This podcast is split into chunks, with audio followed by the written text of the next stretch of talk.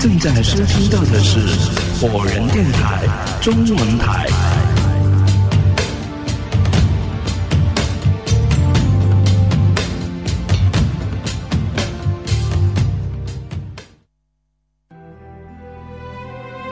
我再朝着海博的影子看去，果然只剩下一个，而且很清晰。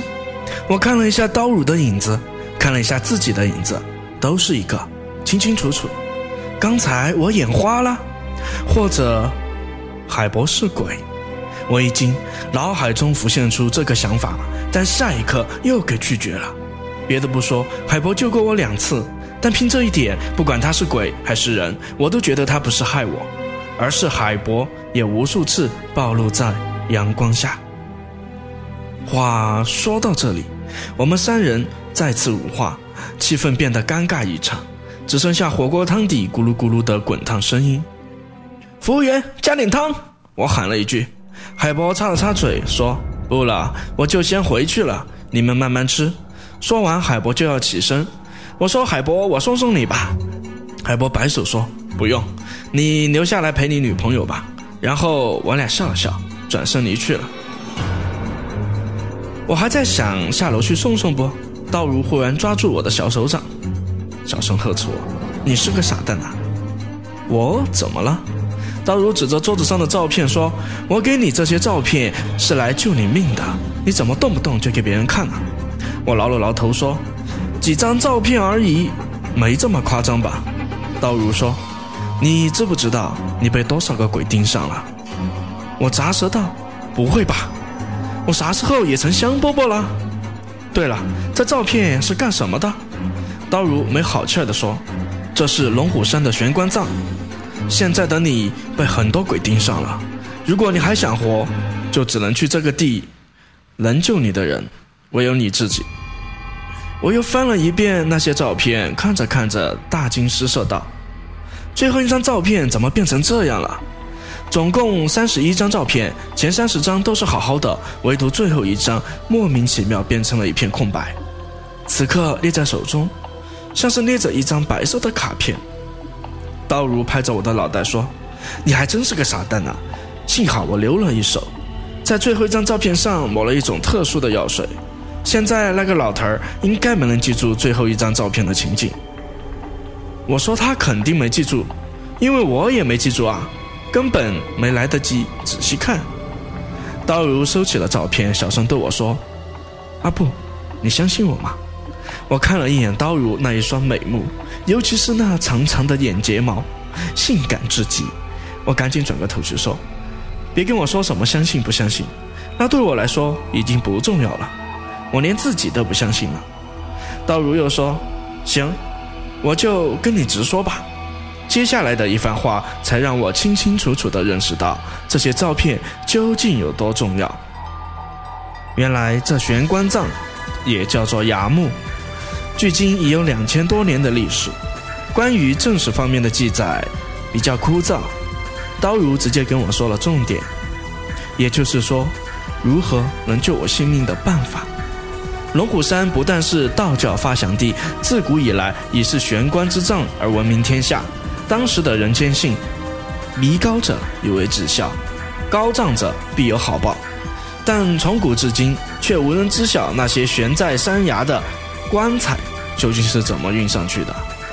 据说，在这千万的玄关之中，有一口春秋战国时期的玄关。这棺材原本是给一位女子打造的。但此女子心烈，死后没有葬在龙虎山的玄关之中，而是毅然选择净身入土，与战死的沙场未婚夫埋在了一起。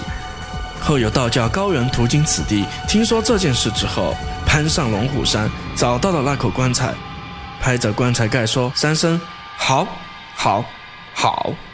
从此之后，每当有药龙在山岭间采药被困龙虎山之时，不管是迷路还是遇到危险。多半认为是身上的罪孽深重，被阴魂缠身。只不过只要寻找到那口棺材，连拍三下说“好，好，好”，就能安然无恙地离开龙虎山，而且再也不会遇到那些邪灵作祟之事。从此，那口棺材便称之为“洗罪玄关”。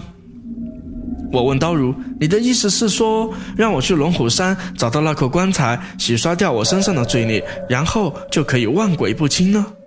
刀如点头说：“正是此意。”我笑了，我说：“我有罪吗？上小学一年级就戴上了红领巾，被评为三好学生；小学三年级被评为学习雷锋小标兵；小学六年级就是我们学校的升旗手。”还没等我说完后边的话，刀如瞥了我一眼，拍着桌子说：“每个人都有罪，只要活着就有罪。”我不懂。道如指着我啃下的鸡骨，说：“鸡有罪吗？”我说：“不知道。”道如又说：“你吃鸡，你不觉得有罪吗？”我噗嗤一声大笑道：“大姐，我给过钱的好吗？”道如面色严谨说：“或许是因为你没有直接动手，所以你没有负罪感。若是让你杀掉你吃下的这只鸡，你还会这么想吗？”我沉默了。人杀人有罪，但人杀鸡、杀狗、杀猪、杀羊就无罪了？他们就天生该杀，还是天生就该被吃？我还是不知道该说什么。刀如又说：“人在面临死亡时有多恐惧，动物就有多恐惧。大道理我也不想跟你讲，没什么意义。佛家为何不吃荤？”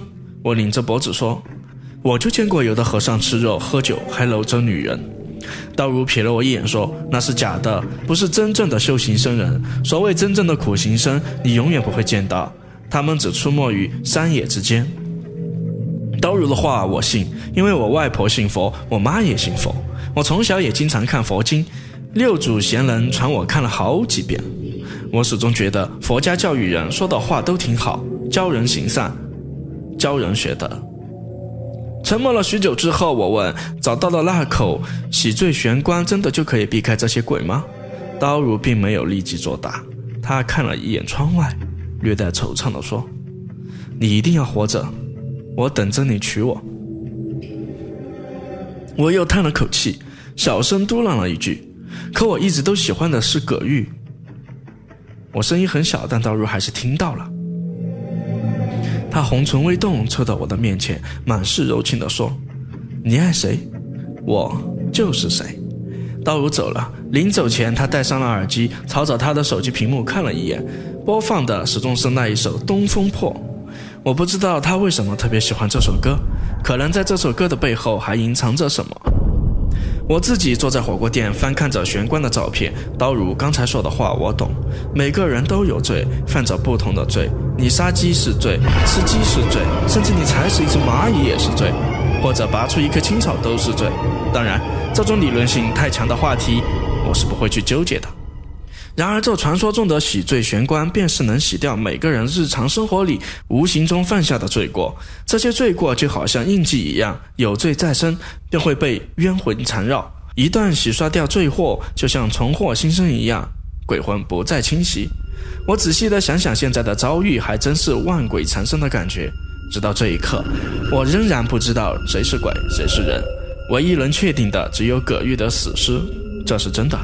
可确定这一条的同时，我又伸手摸了摸自己的胸口，说：“真的，我感觉不到自己的心跳。可去医院拍 X 光的时候，却明明看到我的心脏还完好无损。这又该怎么说？难不成我又是进入了幻觉？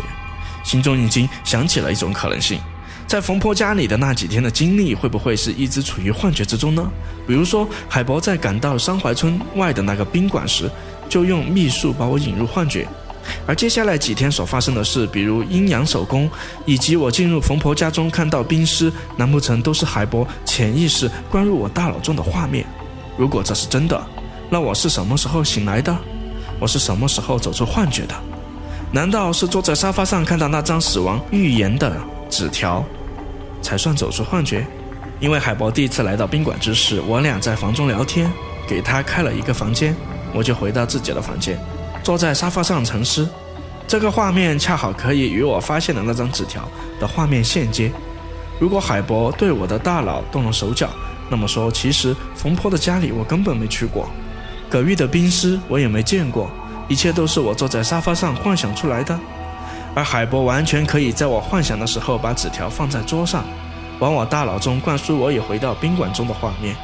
等我从幻觉中走来。发现桌上有纸条，这一切就顺理成章了。庄周梦蝶，蝶梦我，到底谁是真实的，谁是虚幻的？